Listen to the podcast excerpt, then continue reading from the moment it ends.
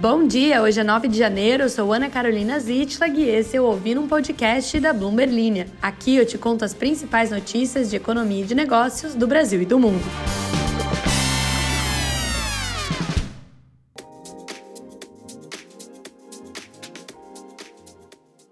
Bom dia, queridas e queridos ouvintes, sejam muito bem-vindos a mais uma terça-feira, primeira terça-feira aí em que todo mundo está trabalhando. Se você escutou o episódio ontem, você está percebendo que eu fiz exatamente a mesma introdução, porque a minha criatividade ela segue zerada neste início de ano.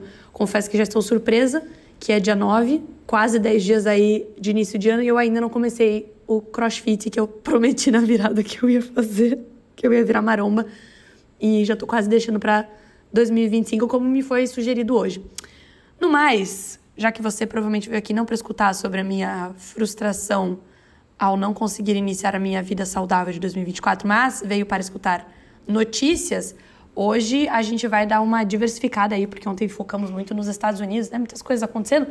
Mas hoje a gente vai falar sobre Venezuela, Coreia do Sul, Coreia do Norte, Israel, Palestina e vamos falar sobre Elon Musk, que ele mesmo tem um, um PIB aí maior do que muitos países.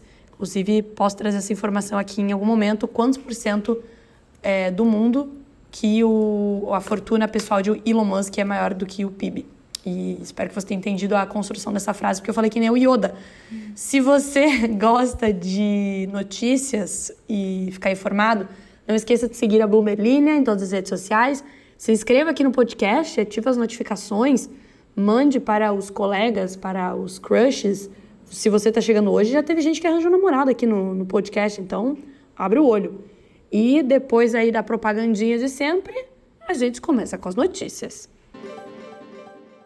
Em movimento. Os juros sobem, o dólar desce e todas essas variáveis impactam os seus investimentos. Por isso, o Itaú Personalité tem o Ion, a plataforma de investimentos que une inteligência artificial e um time de especialistas que fazem recomendações levando em conta a variável mais importante: você. Pense nisso na hora de investir.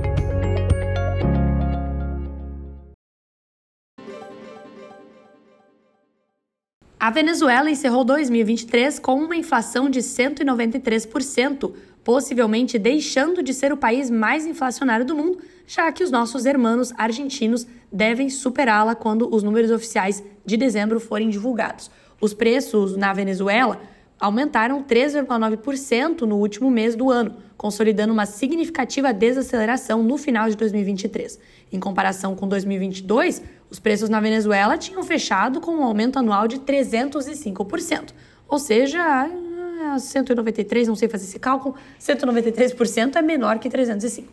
Esses números são do Observatório Venezuelano de Finanças, uma entidade privada cujas medições ganharam destaque nos últimos anos devido à falta de transparência nos dados oficiais. No entanto, nos últimos meses, o Banco Central da Venezuela começou a publicar dados de inflação que se aproximam bastante dos do Observatório Venezuelano de Filan, Finan, Finanças, Finanças, o OVF, o que torna possível que os números oficiais, quando divulgados, sejam semelhantes a estes dessa instituição privada. O relatório do OVF também adiciona que a desaceleração da inflação foi resultado da política de redução dos salários reais dos trabalhadores venezuelanos. Os salários reais dos funcionários públicos diminuíram drasticamente nos últimos anos, o que reduziu o poder de compra dos consumidores. Os setores que registraram os maiores aumentos de preços em dezembro de 2023 foram serviços, vestuário e calçados, equipamentos domésticos e saúde. Esses aumentos foram atribuídos a uma combinação de fatores, incluindo a menor desvalorização do Bolívar, a base de comparação e também essa política de redução dos salários reais. O governo da Coreia do Sul informou que o Hamas usou armas da Coreia do Norte no seu confronto com Israel, enquanto que a Coreia do Norte, por sua vez, nega o comércio de armamento com eles. Segundo o Serviço Nacional de Inteligência, a agência de espionagem sul-coreana divulgou nesta segunda-feira uma fotografia de uma parte de um míssil da Coreia do Norte para mostrar que o Hamas utilizou um lançador de granadas impulsionado por um foguete F-7 de fabricação norte-coreana. O NIS, que é a sigla em inglês, tá, abre aspas, para o serviço de inteligência sul-coreano, coletando e acumulando evidências concretas sobre a extensão e o cronograma do fornecimento de armas pelos norte-coreanos ao Hamas e outros grupos, embora seja atualmente complicado fornecê-las, considerando a proteção de suas fontes e a existência de relações diplomáticas, fecha aspas. A organização Hamas, designada como terrorista pelos Estados Unidos e pela União Europeia, invadiu Israel em 7 de outubro, matando cerca de 1.200 pessoas. A resposta de Israel foi uma ofensiva na faixa de Gaza, que resultou na morte de mais de 22 mil palestinos, de acordo com o Ministério da Saúde de Gaza, sob o governo do Hamas. Anthony Blinken, secretário de Estado dos Estados Unidos, que está visitando o Oriente Médio nessa semana, alertou que o conflito pode facilmente se espalhar por toda a região. A notícia de que o Hamas usou armas da Coreia do Norte foi reportada pela Voice of America na semana passada, com uma imagem mostrando um foguete F-7 com caracteres coreanos gravados nele. O NIS diz que a sua avaliação é a mesma do relatório do Voice of America. A Coreia do Norte negou que o Hamas tenha usado suas armas para atacar Israel, afirmando que é, abre aspas, um rumor falso e infundado, fecha aspas. A Agência Central de Notícias da Coreia, agência de notícias estatal, acusou os Estados Unidos em outubro de tentar desviar a culpa da guerra para um terceiro país. Hoje só tem notícia séria neste podcast, então vai ter uma ausência aí de piadinhas, já que agora vamos falar sobre Elon Musk e sobre como o consumo de drogas por parte dele estaria preocupando executivos e membros do conselho de administração da SpaceX e da Tesla, conforme relatou o jornal norte-americano Wall Street Journal, citando fontes não identificadas que estão familiarizadas com o assunto. Segundo testemunhas do jornal, Musk consumiu LSD, cocaína, êxtase e cogumelos psicodélicos em festas privadas. Também fez uso de ketamina, embora o empresário alegue ter prescrição médica para utilizá-la como antidepressivo, seu consumo contínuo gera preocupações. O advogado de Elon Musk afirma que ele realiza regularmente testes de drogas na SpaceX e nunca teve resultados positivos. Seu consumo público de maconha com Joe Rogan em 2018 levou o Pentágono a revisar a sua autorização de segurança. Porém, Musk alegou ter passado três anos de testes aleatórios sem encontrar vestígios de drogas ou álcool. A SpaceX possui autorização para transportar astronautas da NASA e, recentemente, aumentou seus contratos com o Pentágono.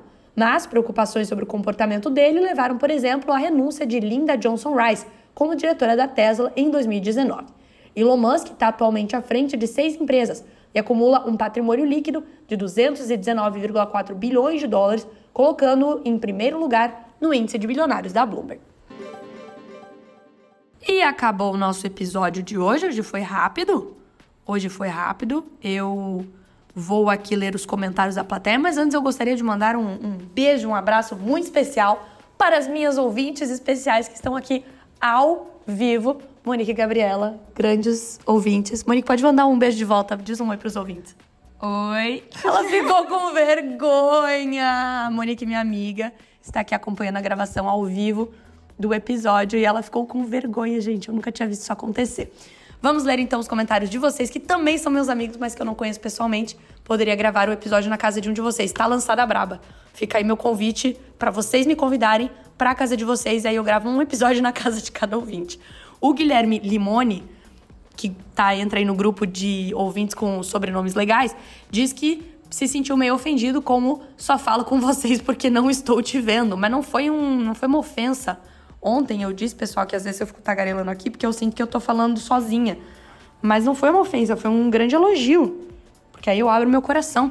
A Michelle perguntou aí quem é o brasileiro que morava na Ilha dos Milionários. Ótima pergunta, porque eu prometi que ia fazer essa apuração ontem e aí eu esqueci. Vou até anotar aqui na minha lista. Brasileiro. Pronto, fingi que anotei, mas eu anotei brasileiro, então isso já vai me lembrar. A Marcela diz que muito relatable isso da lista de chamada. Lembro de um ano que tinha o nome de o nome Elian. Ficamos surtando para descobrir se era menino ou menina até a pessoa chegar. É verdade, ontem também comentei aí sobre o início das aulas é, na escola e como era uma grande ansiedade para ver se teríamos coleguinhas novos. No mais, o Juliano diz que essa moça é doidona das ideias. No caso, deve estar falando sobre a minha pessoa. O Nicó disse que não esqueça de procurar saber qual é o bilionário brasileiro que vendeu a casa para. Nicó, eu esqueci.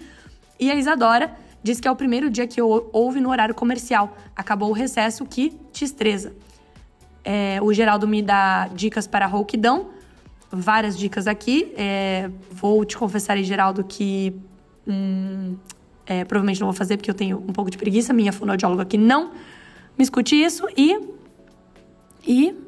E o João Vitor Batista pediu aí sobre um, alguma coisa sobre a Argentina. Não falamos sobre a Argentina, falamos sobre Venezuela, mas tivemos ali uma pin, pinceladinha, um spoiler de que a Argentina deve ser o país sul-americano com mais inflação no mundo em 2023. Acabou então?